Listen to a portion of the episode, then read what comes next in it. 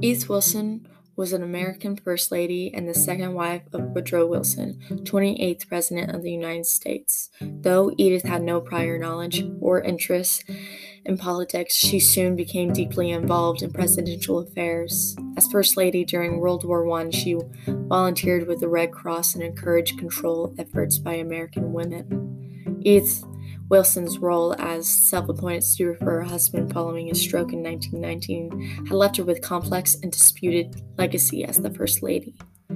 Her role as First Lady snowballed after her husband's stroke in October 1919. Aiming to keep Wilson's fragile state hidden from the public, she became sole channel between the president and his cabinet, determining which matters were important enough to require his attention. Despite her best efforts, word of the president's condition leaked and became matter of the public concern by 1920.